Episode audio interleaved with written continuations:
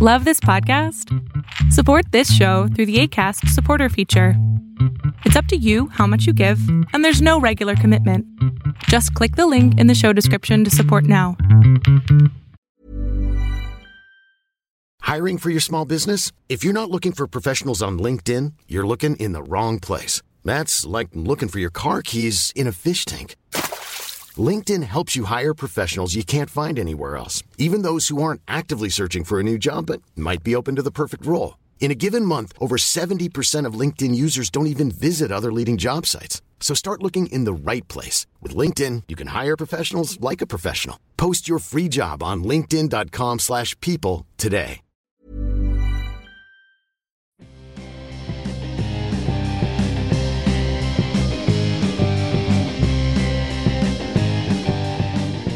Hi, Happy New Year, and welcome to Near and Queer to My Heart. I'm your host, Amanda G. This is our very first episode of 2019. We're so excited. We've celebrated one year of bringing you this podcast, and we're looking forward to bringing you so much more. Do we have a good New Year's? Did we make some resolutions? My New Year's Eve sucked. I was sick, but I did make it out. I rallied all day, and about 11 p.m. I went out to a bar near my house and stayed till almost 1 a.m. And then I took some cough medicine and had the best sleep of 2019 thus far. I'm feeling better. I'm back in. Do we have any New Year's resolutions?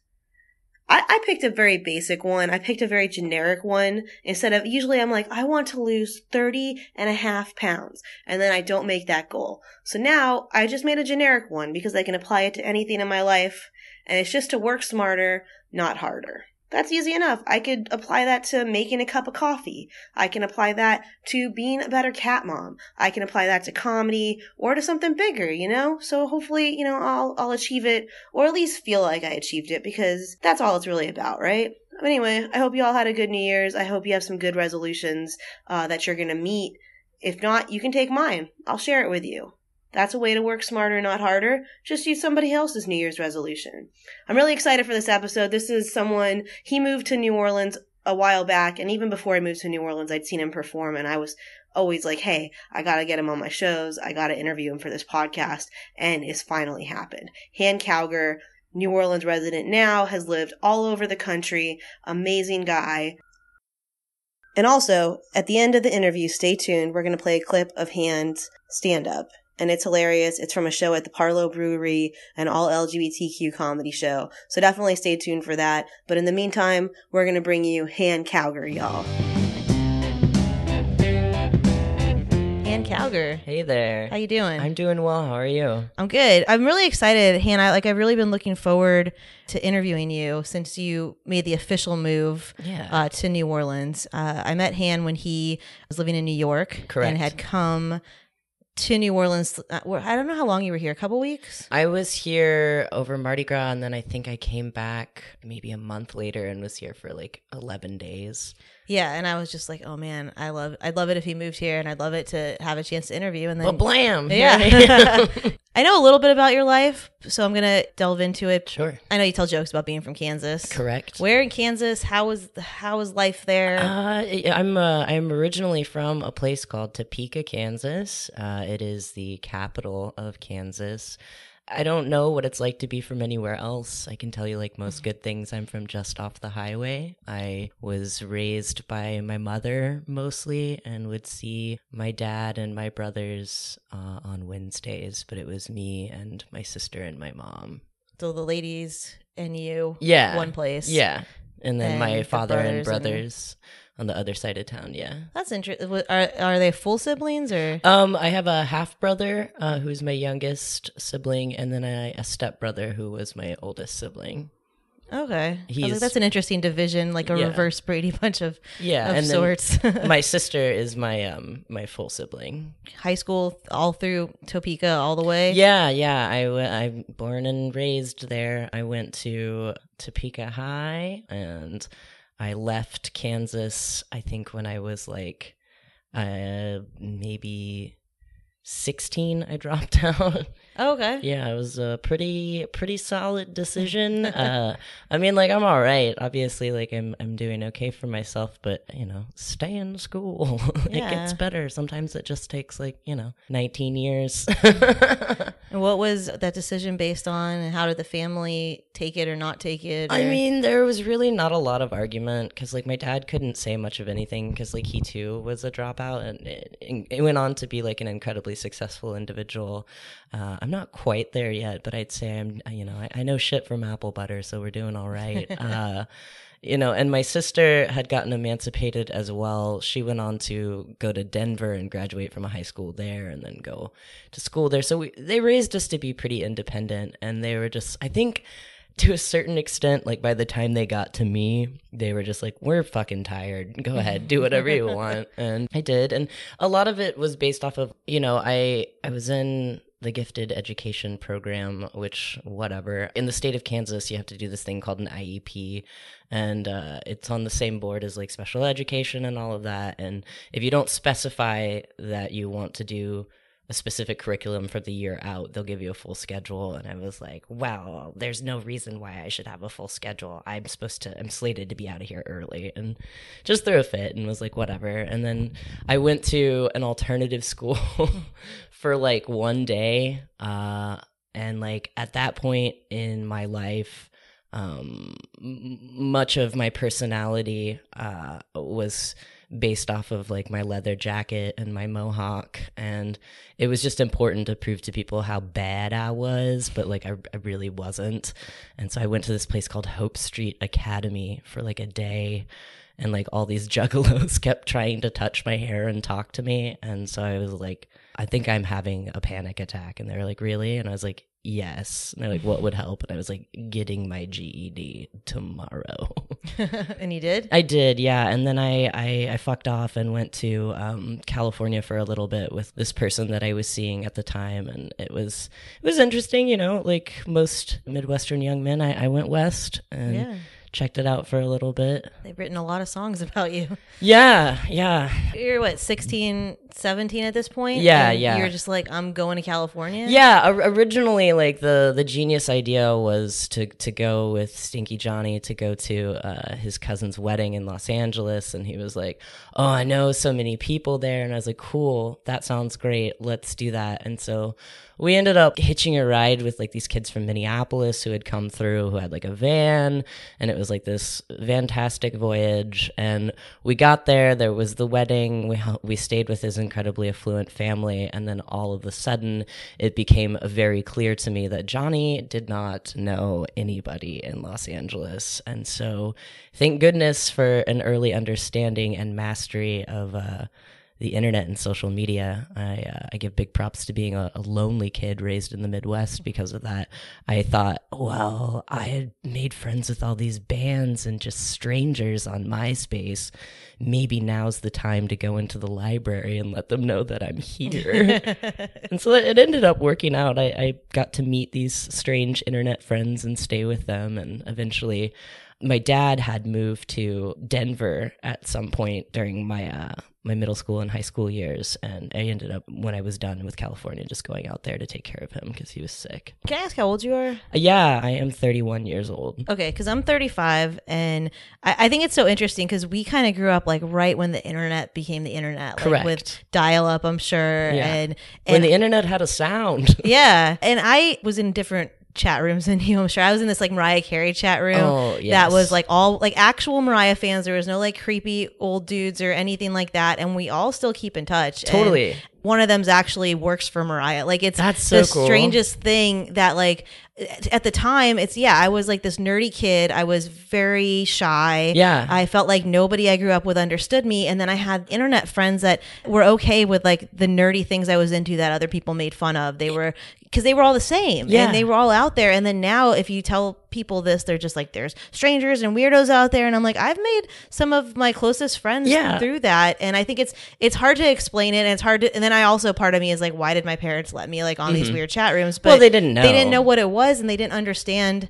You know, I was like, I'm going online. They didn't know what that meant. Yeah, it's, it's crazy to me, and and I think about this sometimes because like I've had the good fortune of meeting a majority of the the very good and safe friends that I made online as a child, as an adult, meeting them, and it, and it's been wonderful because we we've had conversations about how important, even though we hadn't met each other, you know during that time that friendship was in like cultivating like being comfortable with who we are and even expressing our queer identities because like it wasn't it wasn't i didn't come out until much later in life i mean i tried to come out in like quieter ways when I was younger, but having the outlet of, you know, this completely unbiased, unrelated to my life person that lives states and states away, I felt safe enough to just be like, hey, I'm gay. yeah.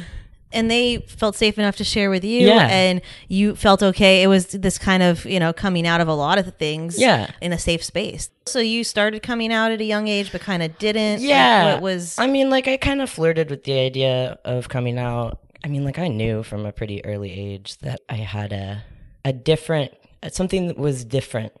I mean, like, I remember for years just kind of like, it's like a Lisa Simpson sort of thing, like, where I would just like check my pants every day and just be like, am I a boy yet? It's like, mm-hmm. no, that's not to happen. And then I was like, well, if I like girls, does that make me gay? But I still like boys.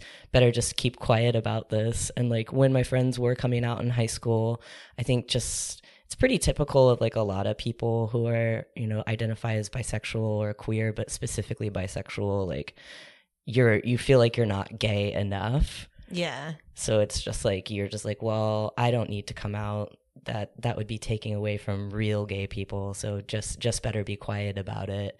You know, like I joined things like GSA and PFLAG, and I had tried to talk to my parents about it before, and they're just like, "Oh, you're just experimenting," or like it's a phase, and it's like, all right, well, I mean, you might not be wrong because like I haven't slept with anyone yet, so we'll see. Yeah.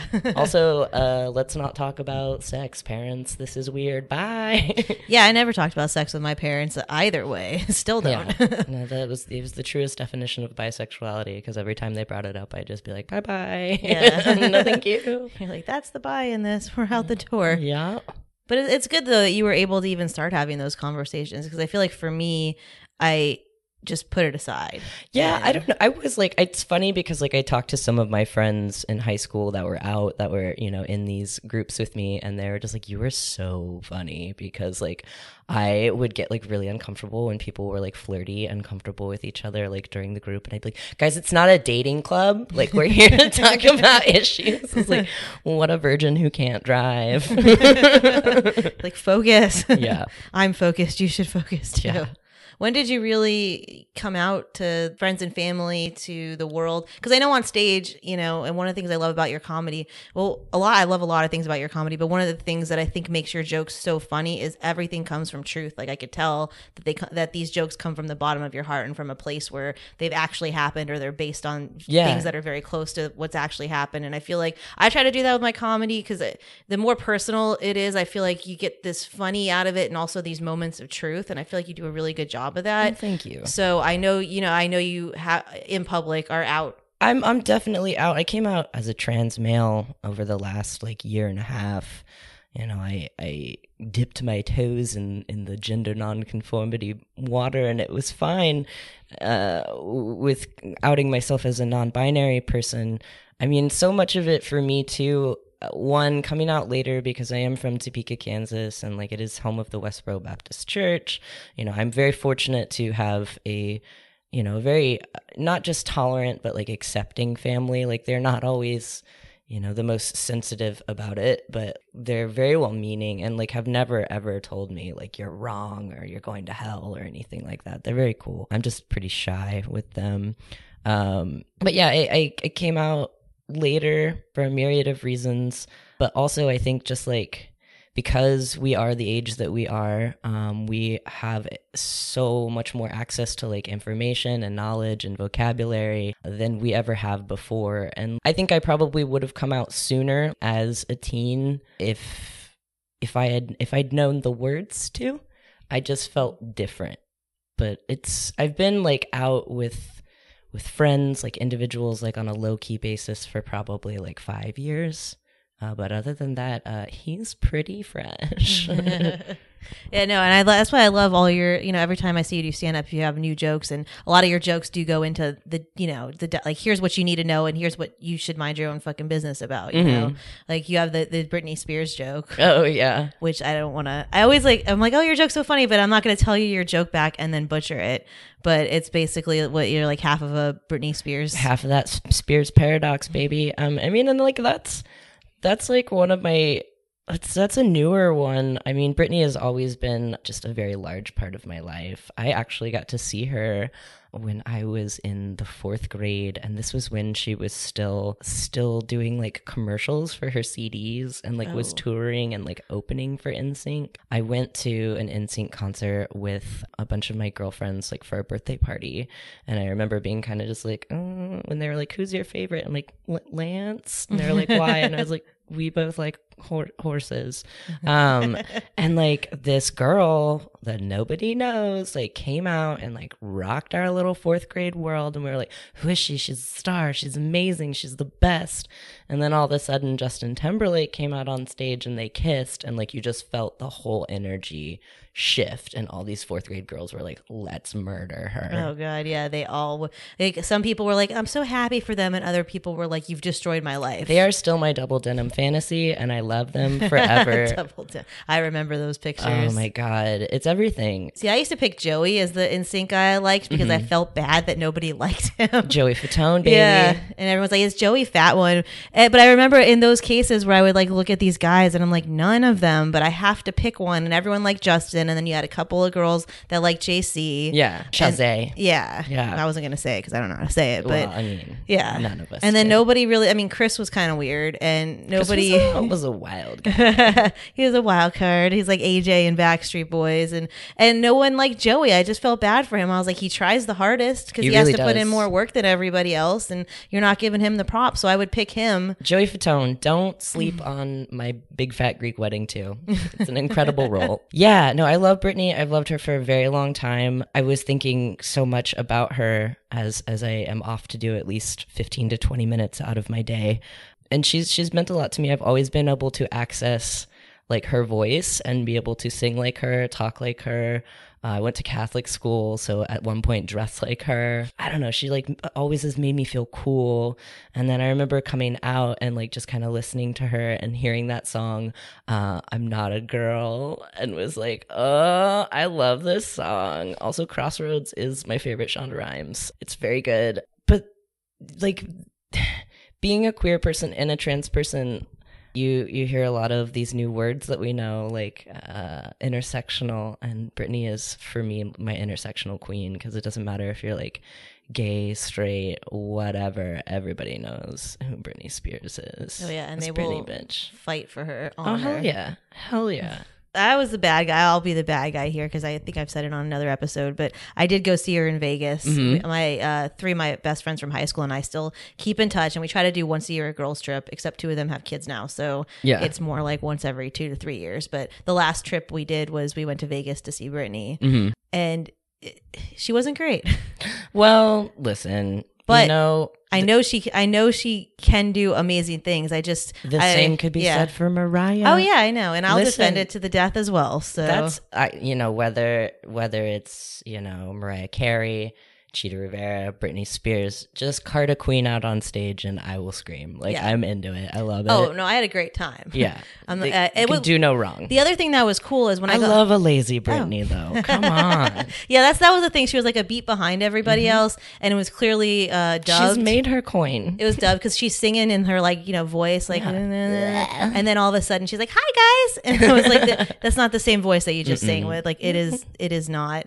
But you can say that. I know Mariah does backing tracks, and I'm because I'm like, oh, but she's like almost fifty. Who cares? Let her, let her do what she's got to do to you do. think she's doing right now? Mariah. Yeah. Well, she was in Amsterdam recently with the kids. I think she was skiing. I don't know. I stalk her on all the social media. She's been traveling the world having a grand old time. What is Mariah doing is a game that I play over text with a lot of my friends. Oh, really? I recommend it. It's very fun. I had Um, like a real answer, and you yeah, no, like, this is a game we play, and I was just like, actually, she's sitting down writing lyrics right now for her.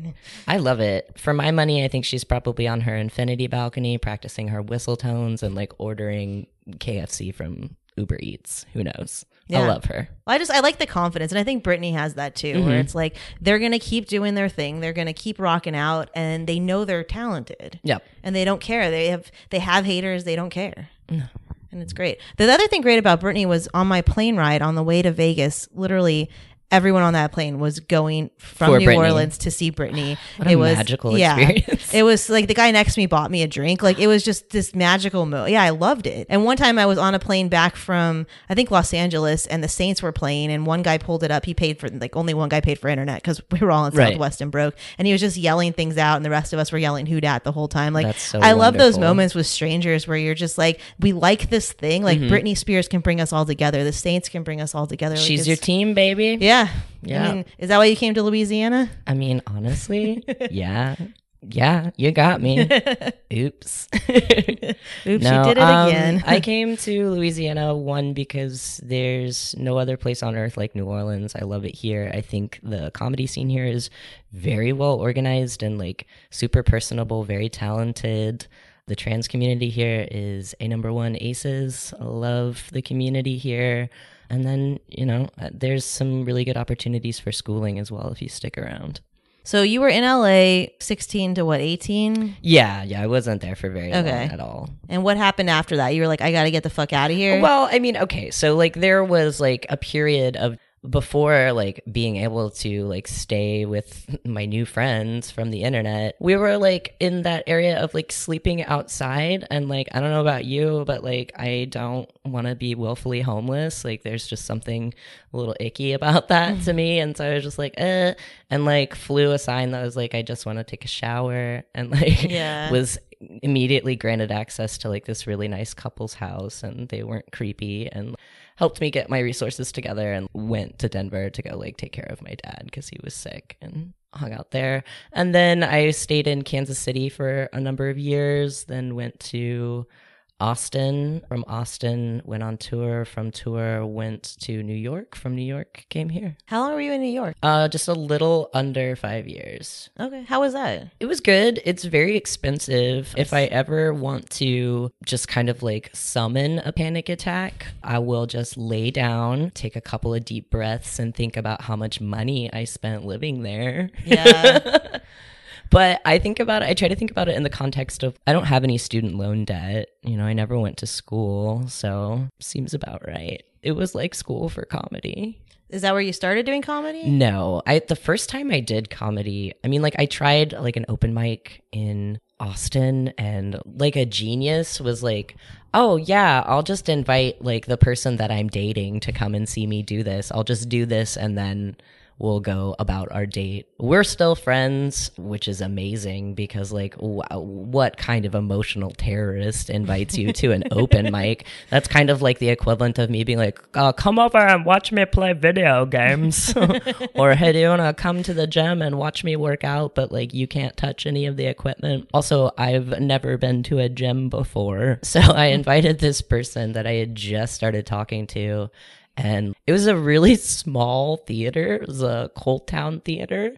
And I don't know if you've ever been there in Austin. I haven't. It's very small. It's like this size of this living room. And so th- right there, that's me on stage. This is audience right here. And like I go up and I'm telling my not very good jokes and I see this person look at their phone, stand up and then like walk out and never come back. so I was convinced that it was because of my material for a while until we spoke again and it, it was like a legit emergency that they had to go away for. But yeah, that scared me off of it for a while and then unfortunately I had some years later I had um like 2 years later I had a, a death in my family and had to go back to Kansas and some friends were there that had been doing comedy for a couple of years and were trying to like cheer me up and they're like yeah you should come to this show. And I was like all right fine.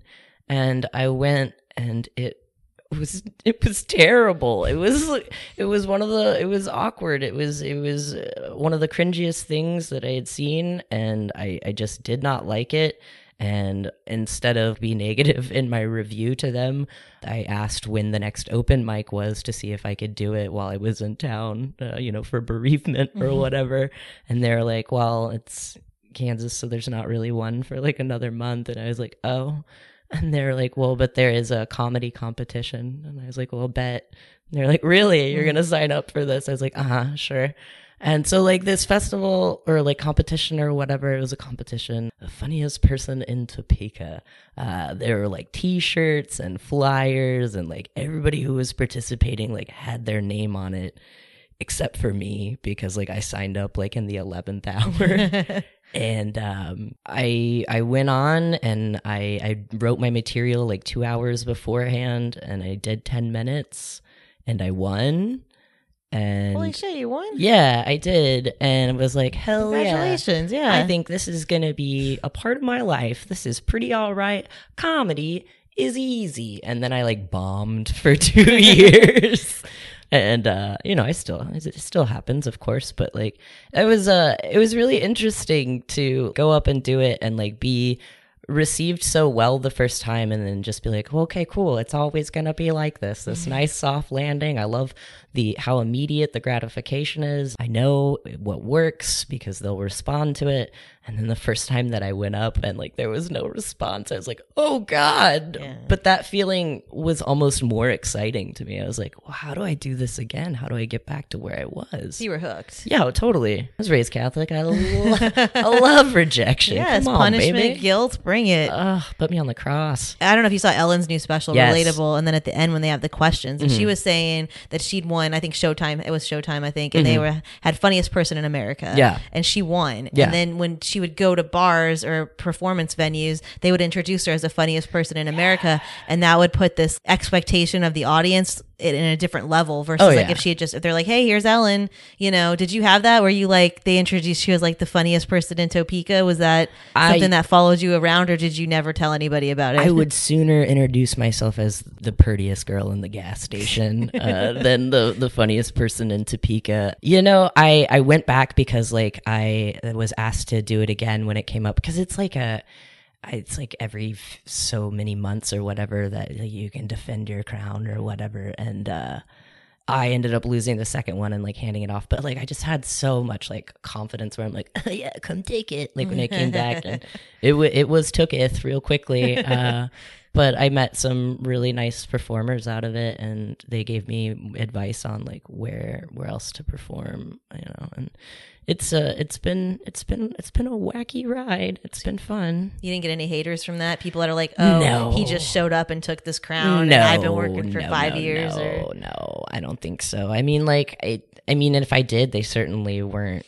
you know, vocal about it. I think there, it's just like such a low stakes kind of level where it's like, oh shit, like there's there's anybody else that's also interested in this. Cool, we might as well be friends to try and see, you know, if we can bounce ideas off of each other. yeah, that's what I like about the New Orleans scene. I feel like That's what I like everyone about is it, super too. Mm-hmm. supportive, and like I know even before you moved here, and people were like, "Oh, Han's coming here. We're gonna make sure Han gets on, you know, this show and that show." And I was always like, "Queer Mountain's always open to you," and you know, you. now we got Parleaux going, which you know, Yeah, those are both such fun shows. Yeah. Uh, I loved doing Queer Mountain for you over Decadence, and then you letting me do the headline spot like for November. It's just such a awesome crowd, and like having experience with that show with its, uh, you know, its incantation in Brooklyn is really good too. Oh, you've been to the one in New York? Yeah, yeah, yeah. Well, I did like an offshoot of it. I did the the queer film theory. Oh yeah, yeah. Michael Folk is amazing, and I did mine on cats. oh, Yes. really? What was the theory? Well, okay, so they okay, so you know all how queer queer film theory 101 works, right? I do, but if you want to break it down for folks- Basically, it's you know talking about how there's not a lot of queer narratives like for people our age uh, in movies growing up, and I would say that our age bracket is somewhere between 25 to like 40. Who knows? Uh, for performers, uh, and so it, they asked if like there were any movies that you watched that were heteronormative where you kind of created like your own queer narrative to relate to. So that night that I performed, there were movies that were broken down like Spice World, wonderful. Dick was one of them. I think on Jico, Ike did uh they did Iron Giant and the in defense of the Iron Giant being non-binary and I will never watch that movie the same way again and thank goodness. Um I did Cats and I understand, trust me, that that Cats doesn't need any exposition in showing you that it is a queer movie, but mine was kind of based off of admitting when I'm wrong. And it, the Cats the musical is one of the only physical fist fights that I've been in for anything. And there was a girl uh, I just transferred to public school uh, who, when it was, I don't know if our teacher was like hungover or if it was rainy, but the the media cart came out, and I was just crossing my gay little fingers because I'd, I'd I'd brought in cats every single time, and she had put on Jurassic Park every single time, and then finally she was like, "All right, today we're gonna watch Cats," and my response I figured would be you know, just hidden in the the equal response of everybody else and was just like, "Yes!" To a completely silent room. And this girl looked at me and was just like, Cats is gay. And I was like, no, it's not. just being heavily closeted and was like, I'll fight you for it. And we did. And I won. And anyway, uh, we're friends on Facebook now. She's gay. So c- come at me. we, we, can fight. But if I win, you're gay. I could see you with a videotape and like a $5 bill, like sliding it across the table. Yeah. Oh, yeah. Like, you don't want Jurassic Park. Yeah, no, no, no, no. We cats. need, we need that uh, Andrew Lloyd Webber. God, it's so terrible too. Like, I rewatching that movie, I was just like, oh my God how could I have never thought that, like, for a second that this wasn't gay? Like, okay, so everybody is obsessed with the Rum Tum Tugger. Everybody sings a song about the Rum Tum Tugger. Uh, the Rum Tum Tugger sings an entire song about Mr. Mistoffelees, who is a magician cat uh, who has one line, which is uh, presto, and then he drags a rainbow ribbon across the stage. No, okay. I, I, don't see it at all. Yeah. no, so I pretty much just was pointing out like the gayest scenes of cats, and that was my defense. It, it, I think I was so passionate about it because it was one of the only things that I could watch and not feel so lonely as a queer little hayseed. Do you do you find your performance is different when you're performing for a queer audience versus I guess a hetero? I don't know, like yeah. being in a queer space versus just a space. It's the more the more comfortable I am with who I am. No, I at first like when I was out, I was kind of specifically trying to like newly out, specifically trying to book mostly queer rooms because I was like, cool, this is where I feel safe. This is where I can talk about this. This is where this material is going to be received. But then you know I was getting buzz off of that, and so more straight rooms were asking me to do shows, and I was like, well, I don't really. I mean, I, have got material on like growing up Catholic, but like also, uh, and then at some point I, I think I did a show like I was in Queens and it was next to this firehouse and it was just like a bunch of Trumpy looking people and I just was like, fuck it and like did my regular material where I'm just like, hey, I'm trans and I'm gay and isn't that wacky, I guess, but not really. And afterwards, these two dudes, I was like, oh boy, how's this gonna go? They were like, hey man, like I don't necessarily like get it, but like uh, you know, that was funny. I'll tell you what, that was funny. And I was just like, cool. So we're not gonna fight. like, and so I don't know. I feel like, you know, I'm not I feel like I'm accessible enough, even though, you know, I might not have like the same lived experiences as a hetero cis person.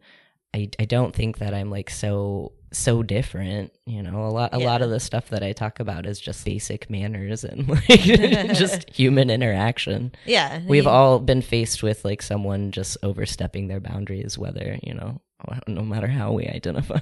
I feel like I am a little more relaxed in a queer space, mm-hmm. and I've been trying to think about that more consciously as to as to why. Well, yeah, I mean, there's certain jokes that like I definitely don't tell when I'm in a straight space simply just because I'm like, they're probably not going to get that. Like, they don't know, you know, a lot of them aren't going to know, like, you know, what the phoenix is or the eagle or the cock or the, you know, any rawhide. They're not going to get like leather references. Yeah.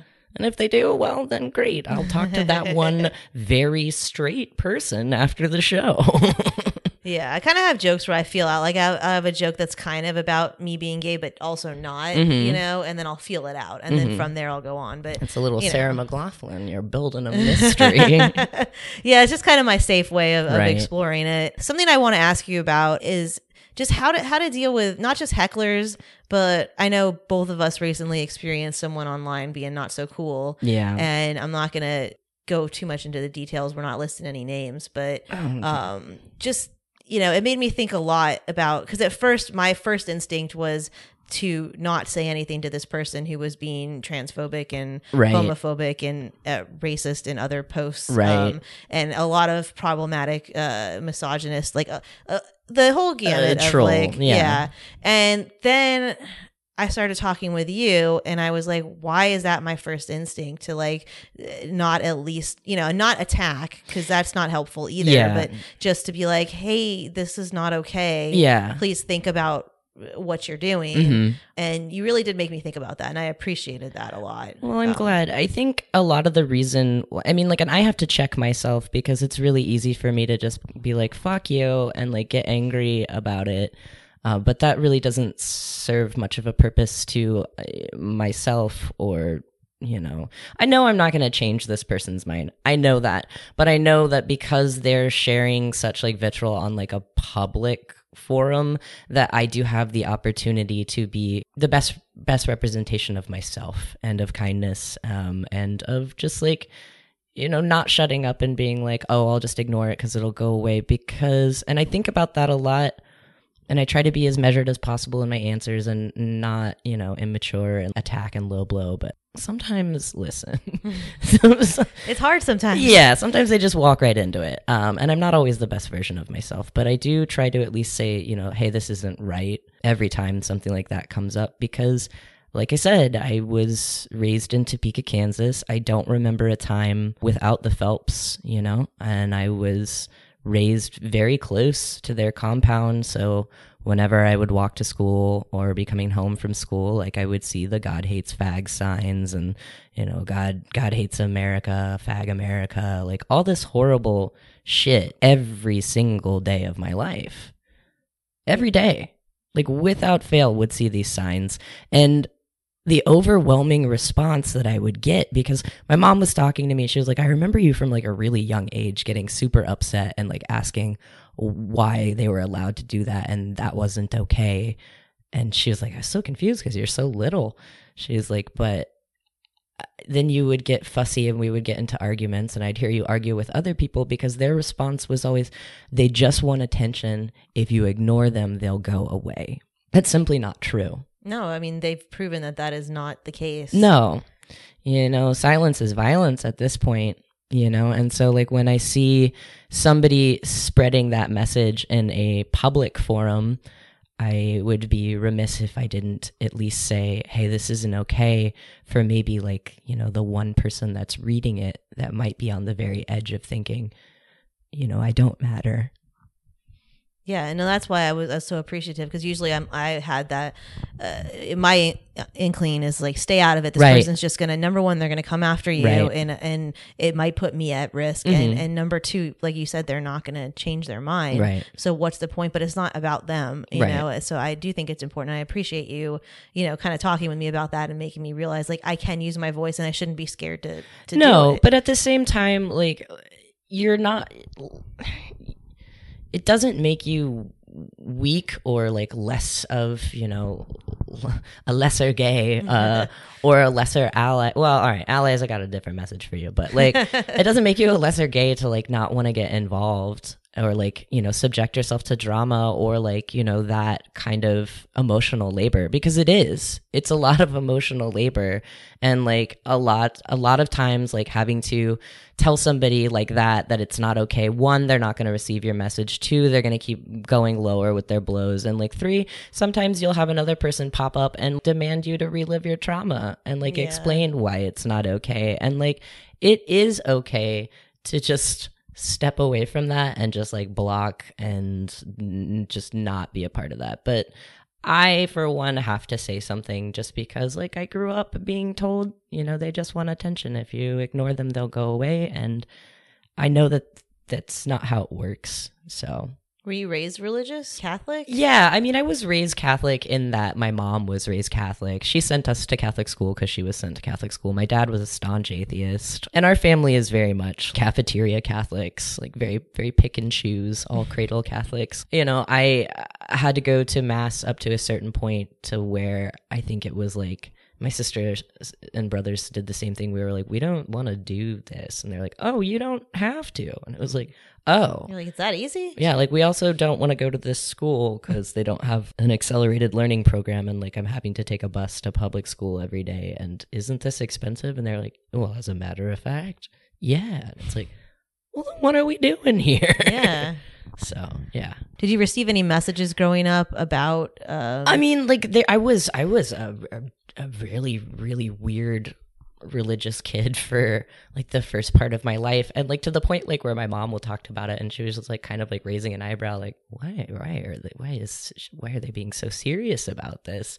Well, but I didn't know that like there was any other option. You know, we're learning about it every day in school, and like maybe she's so far removed from like her catechism and Catholic education that she doesn't remember having like all 36 books like drilled into your head and like having to talk about, you know, your walk with Christ or whatever. I don't know. I, I was just re- real into it. And then I think somewhere along third grade, like when my brother was like diagnosed with cancer, uh, I was like, oh, right yeah, no, I'm not into this because like I've been nothing but good and he's been nothing but good his entire life.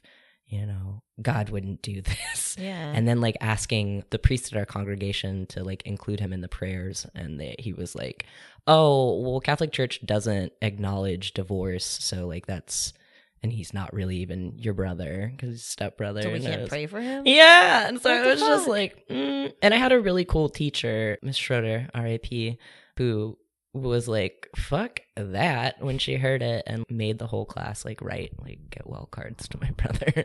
Yeah, man, that's a scary. You know, when you're a kid, like, Yeah. is that your first experience with? yeah, with my faith being challenged, Yeah. yeah, absolutely, first and last. I was like, "Pff, screw this. So that's where it's hard because I was raised Jewish, and number one, we include everybody in Mhm. our prayers. We don't care. We don't care about Right. divorce. We're not told literally anything about sex. We're not told to ha- Yeah. have like have it. Maybe more religious Jewish folks like the Hasidim with the Mhm. you know they might be told something different, but we were never. We just didn't talk about that stuff. We weren't told Yeah. anything about homophobia. So I think it's so interesting, and we also we're told to ask questions. We're told to challenge. Yeah, Actually, we've had a lot of Catholic folks on here who talk about like the, the, the less question. yeah, yeah, or even the last guy he wasn't Catholic, but he was saying like he was told not to masturbate. We were told not to masturbate, and I remember like trying to give it up for Lent so many times. and I remember I was like, I could do 40 days. Yeah, I was actually just thinking about this not too long ago because I was like, "Oh, well, Mardi Gras, Fat Tuesday, Lent, all that good stuff. And I remember trying to give it up like multiple times, like when we were told that it was a sin, and just being like, you know, so defeated with myself in fourth grade, being like, I didn't do it. I can't believe. I hope I'm not still doing this in high school. Spoiler Uh, alert. Yup. Mhm, yup.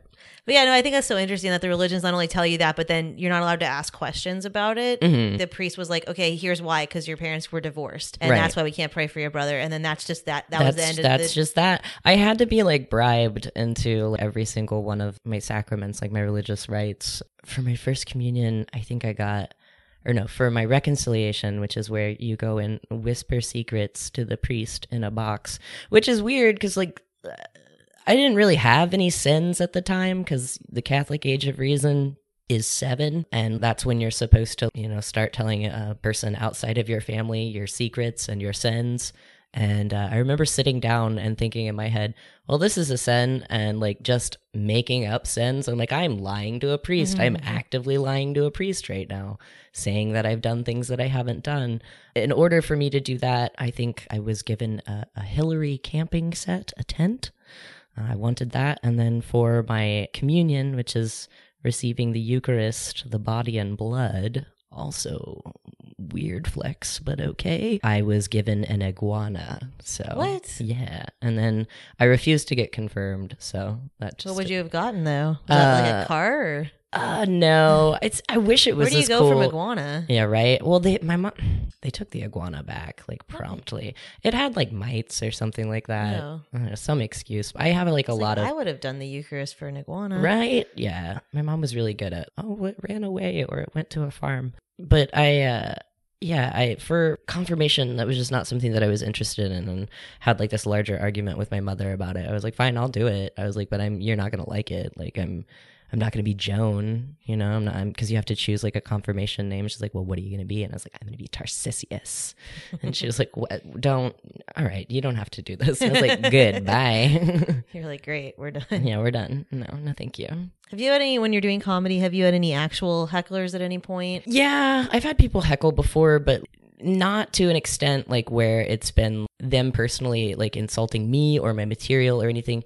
I tend to find that a lot of people, and I invite it because like I'll do crowd work. You're really good at talking with the crowd. If you see Yeah. someone react, I see you like, Yeah. hey, Yeah, I like to yeah. engage. I do. I, I like to pretend that they're my friends, and that makes it a lot easier for me. My first show that I did, I remember being like, "Mom, I don't know if I can do this," and she's like, "Just pretend like you're hosting a party. You're good at that." And I was like, "But there's like no plates to pick up like during my set." so yeah, I just try to treat people like a friend, and so I try to keep that energy in mind when people get too excited and like want to participate for a little bit too long. I just treat them the same way I would, you know, a very drunk friend. You know, just try to de-escalate it and be like, "Oh my god, I didn't realize it was your birthday." Is usually my favorite thing to say, and they're like, "Wait, what? No, it's not." And I'm like, "Oh well, then shh." Yeah.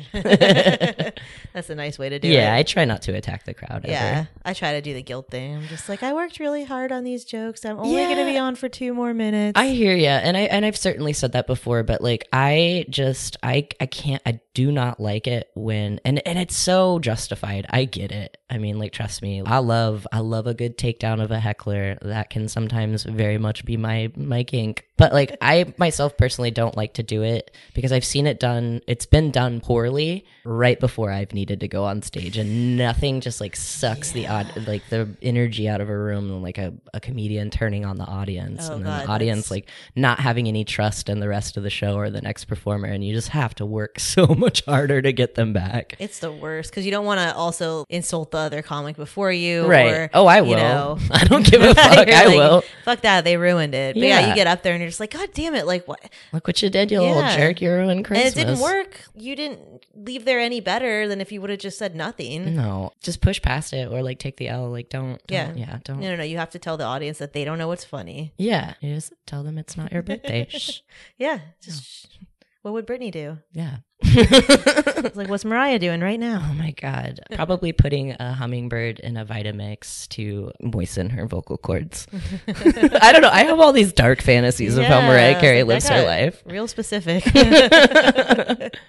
Real quickly. Well, can you uh, tell the folks where they could find you? Yeah, um, you can find me on like pretty much any social media at left L E F T Han H A N N path P A T H left hand path. That's on Twitter and Instadiddle and hell, I'm not at three thousand yet. Add me on Facebook. Let's see where it goes. Thank you so much for hanging out with us. Han and I are going to be doing a show at the Parleaux Brewery January 13th at Oh, 8 yes. p.m. It's pay what you can, so come on out to that if you're in New Orleans. And if you're not, check Han out all over the interwebs. All right, y'all. Bye. Be a new internet friend.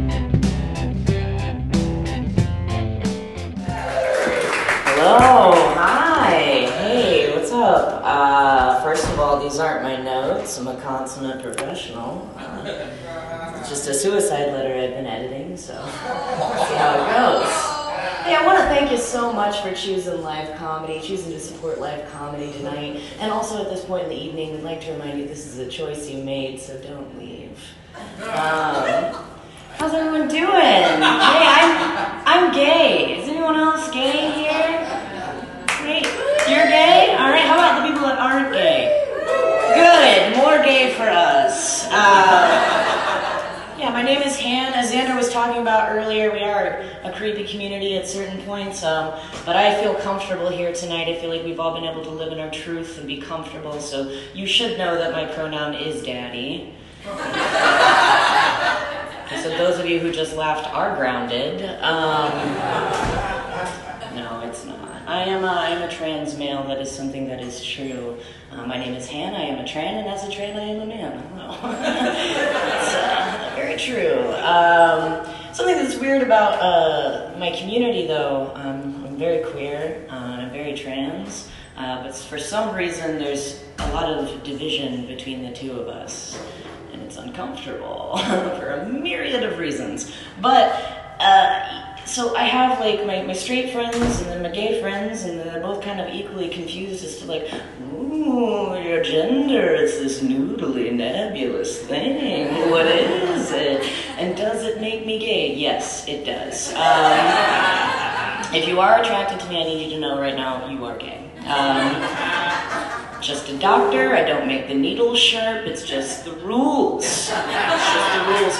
But between the two communities, when there is some confusion about uh, me, uh, I, I've, I've, come to find a, a, pretty good way to explain it. Um, but before I get into my personal gender identity, what I need you to know about anyone's gender identity is that it is 100% about you and a threat.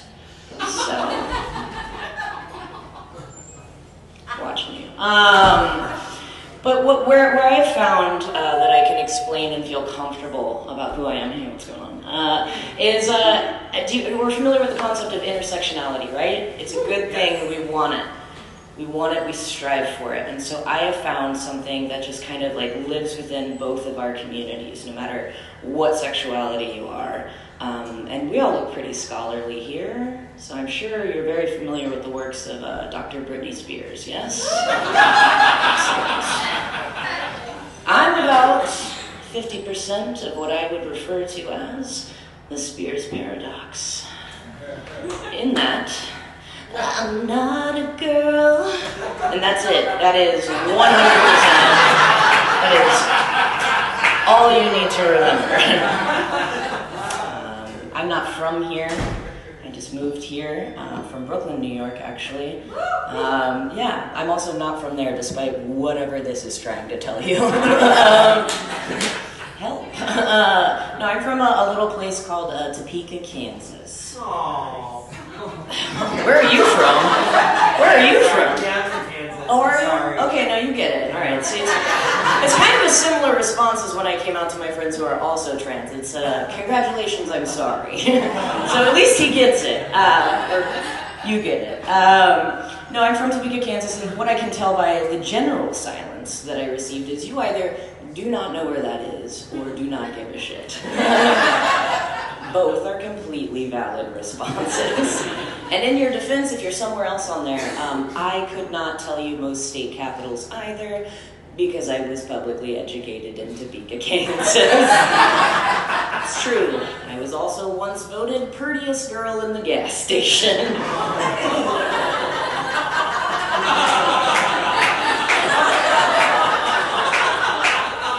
A title I am still pretty comfortable with. Because showing teeth.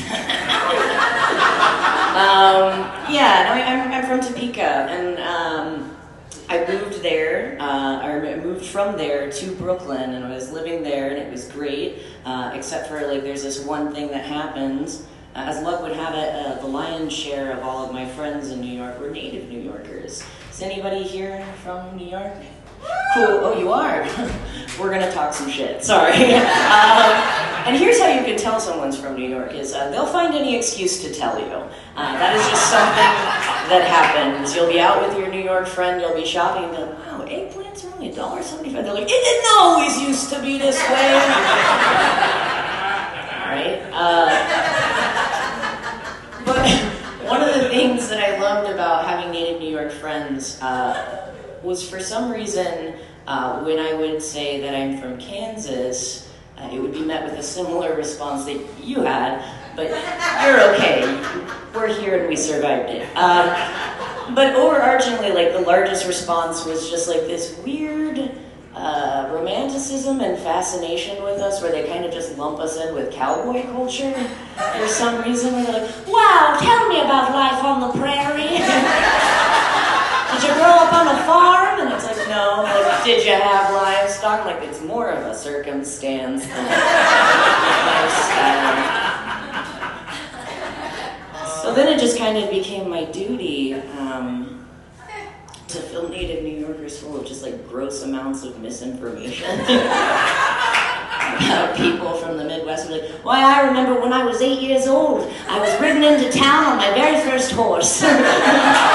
And did you know, by golly, where I'm from, you can get a ticket for wearing shoes?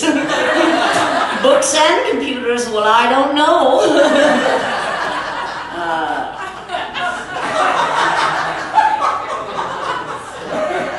but I do, I do love New York. Um, I love it for a lot of the same reasons that I love New Orleans. Uh, I, I can be myself, and that's great. Because there was a lot of time during my life where I kind of thought that perhaps it would be easier just to not be here than be myself. Um, because I, um, I just did. But one of the wonderful things that's a parallel between New York and New Orleans that's just like a little bit different is in Brooklyn, I used to always feel like I maybe wasn't cool enough to be out, but I was still gonna do it anyway because at least at the end of the day, I knew that I would not be the weirdest person in Brooklyn. but I do appreciate a challenge. New Orleans, wow, you're a big mood. I know I can't do that here. I just can't. A guy like came and sold me like a dresser the other day and he's like if you're in the quarter i'm the copper man. If you're uptown i'm the chicken man. And i was like you're my new dad. Uh, is this a dad? Uh, but yeah um, there are some things that are true about where I'm from. Like, I, I, wasn't always, I do feel like I, as an ambassador from anywhere else, when you're living somewhere that's not your own, you should be honest about like where you're from. Because again, intersectionality, we want to blend everybody together and just kind of like have a greater understanding of who we are. So some facts that are true about where I'm from, so you know I'm not just a big fat liar, uh, uh, is that we all know now that the state capital is Good, we're learning, we're growing, this is fabulous. Um, and some, you'll know this one, you know our state flower. I do, sunflower. Sunflower, yes. And our state bird is, of course.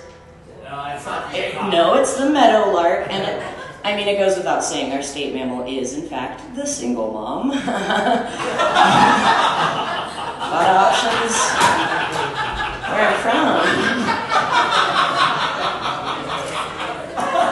Was actually dating someone for a minute uh, before I moved out here. Um, and I have like this whole thing where I feel like that I need to date somebody uh, that is smarter and more attractive than me. Trust me, I deserve it. Uh, and so do you. You should try it. Um, but I, they they they were not from New Orleans, they were not from Kansas, they were from San Francisco. So again, they were just kind of just like, whoa, about where I was from. And they're like, so over the holidays, do I get to come home and meet like your family and stuff? And I was like, I guess if you want. And she's like, what's, what's Kansas like? I'm like, skip it.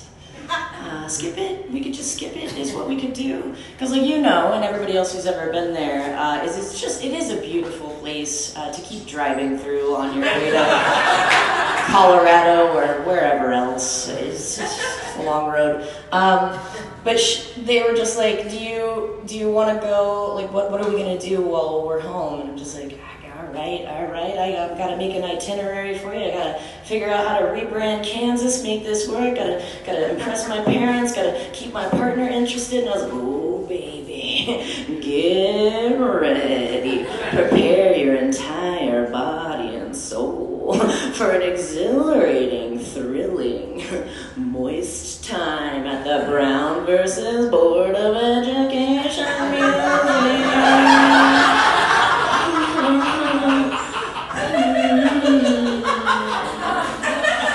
and if you've still got the energy, prepare to get sweaty and ready for some sexy bigotry over at the Westboro Baptist Church.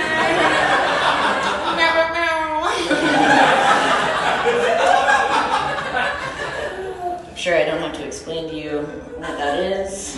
Um, but if I do, uh, they are those horrible people that hold those hateful, hateful signs.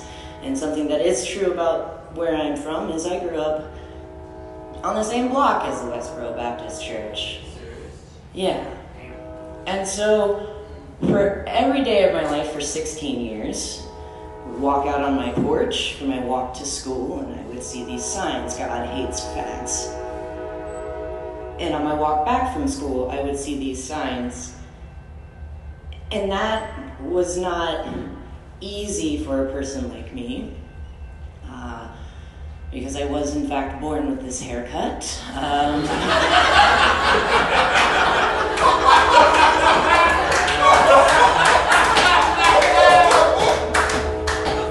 it's true. Um, I didn't come out. I didn't. Hey there. Uh,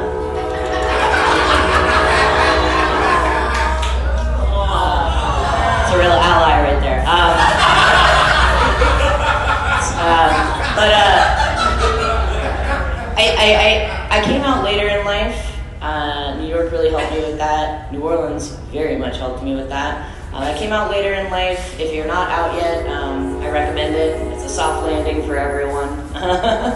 Promise. Every Pride, I always tell people, they're like, what are you going to do for Pride? I'm like, I'm going back in. We still got some good men in there, and I'm bringing them out. Uh, but no, I, I, I tried to come out several times when I was younger. Um, when I was in high school, uh, I started like a GSA at my school at a PFLAG, but I also didn't know how to talk to my mom about it, so I also joined like 20 other clubs to kind of sneak it in there. And my mom, the Catholic bloodhound that she is, was like, "What's GSA?" I was like, "Oh, uh, it's a gay straight alliance." And she was like, "Oh, gay straight alliance. So where do you fall?" And I was just like, "Just maybe like an ally." bisexual. And she was like, Have you even slept with anyone yet? Was like, Fair point. Uh, no. she was just like, Well, I just think that you're too young to be defining yourself with labels right now. You're too young. And then she just kind of like started malfunctioning and like using this word over and over again where you're experimenting, you're experimenting, you're experimenting. And so I said, yes, please. Well, Mom, prepare yourself because I may very well grow up to be a goddamn scientist. so now my mom calls uh, what she thinks are lesbian scientists. it's cool though. She's very proud of her gay son. but it's uh yeah, it's I, I tried to I tried to come out to her about it again like in my 20s where I was like I'm bisexual but it was Christmas and we were watching Roadhouse and there was tequila and that's the equalizer and she started asking questions that you could have asked Google. And then she said well what does that mean? And I said bye. That's what bisexual means bye. Please use Google. Um, trying to date right now it's not the easiest thing to do because people like to ask you a lot of questions where they say not say and I find that people will ask things like, well, who do you like more, boys or girls? That's direct. I appreciate that at least. And I do have an answer. It's about 60 40 in favor of whoever's not asking me this fucking question. who I'd like to sleep with. Um, but then there's the indirect question, which is going to require a little bit of your participation. I'm not going to single you out, please yell it out, where they ask what my type is. And that's a cool question to ask. It's also a way to try and suss out, like, what's your Snapchat area? That's not what I want to know. Like, what I want to know about you is, like, what you're into, because the type is important. So, uh, early childhood sexual awakening. Who was your first celebrity crush? Just yell it out. Uh-huh. Uh, mine was Oscar the Grouch. and it has shaped my taste in everyone. I love hot, mean garbage. so, um, not political, gonna leave you on this. For 2020, I hope we elect an actual gun. I love you. Big A. Good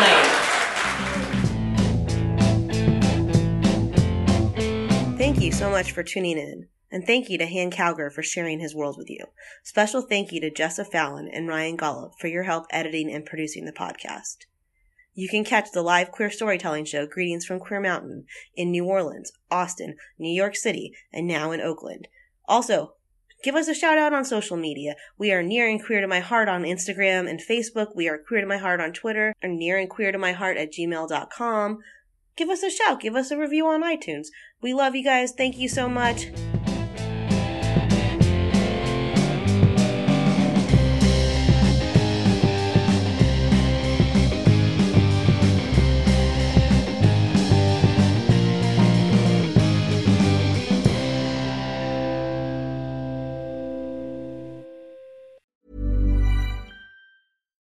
Would you like to look five years younger? In a clinical study, people that had volume added with Juvederm Voluma XC in the cheeks perceived themselves as looking five years younger at six months after treatment. Look younger, feel like you. Add volume for lift and contour in the cheeks with Juvederm Voluma XC. Reverse signs of aging by adding volume to smooth laugh lines with Juvederm Vollure XC. For important safety information and to find a licensed specialist, visit juvederm.com. That's J U V E D E R M.com. Not for people with severe allergic reactions, allergies to lidocaine, or the proteins used in Juvederm. Common side effects include injection site redness, swelling, pain, tenderness, firmness, lumps, bumps, bruising, discoloration, or itching. There's a risk of unintentional injection into a blood vessel, which can cause vision abnormalities, blindness, stroke, temporary scabs, or scarring. Talk to a licensed specialist to find out if it's right for you.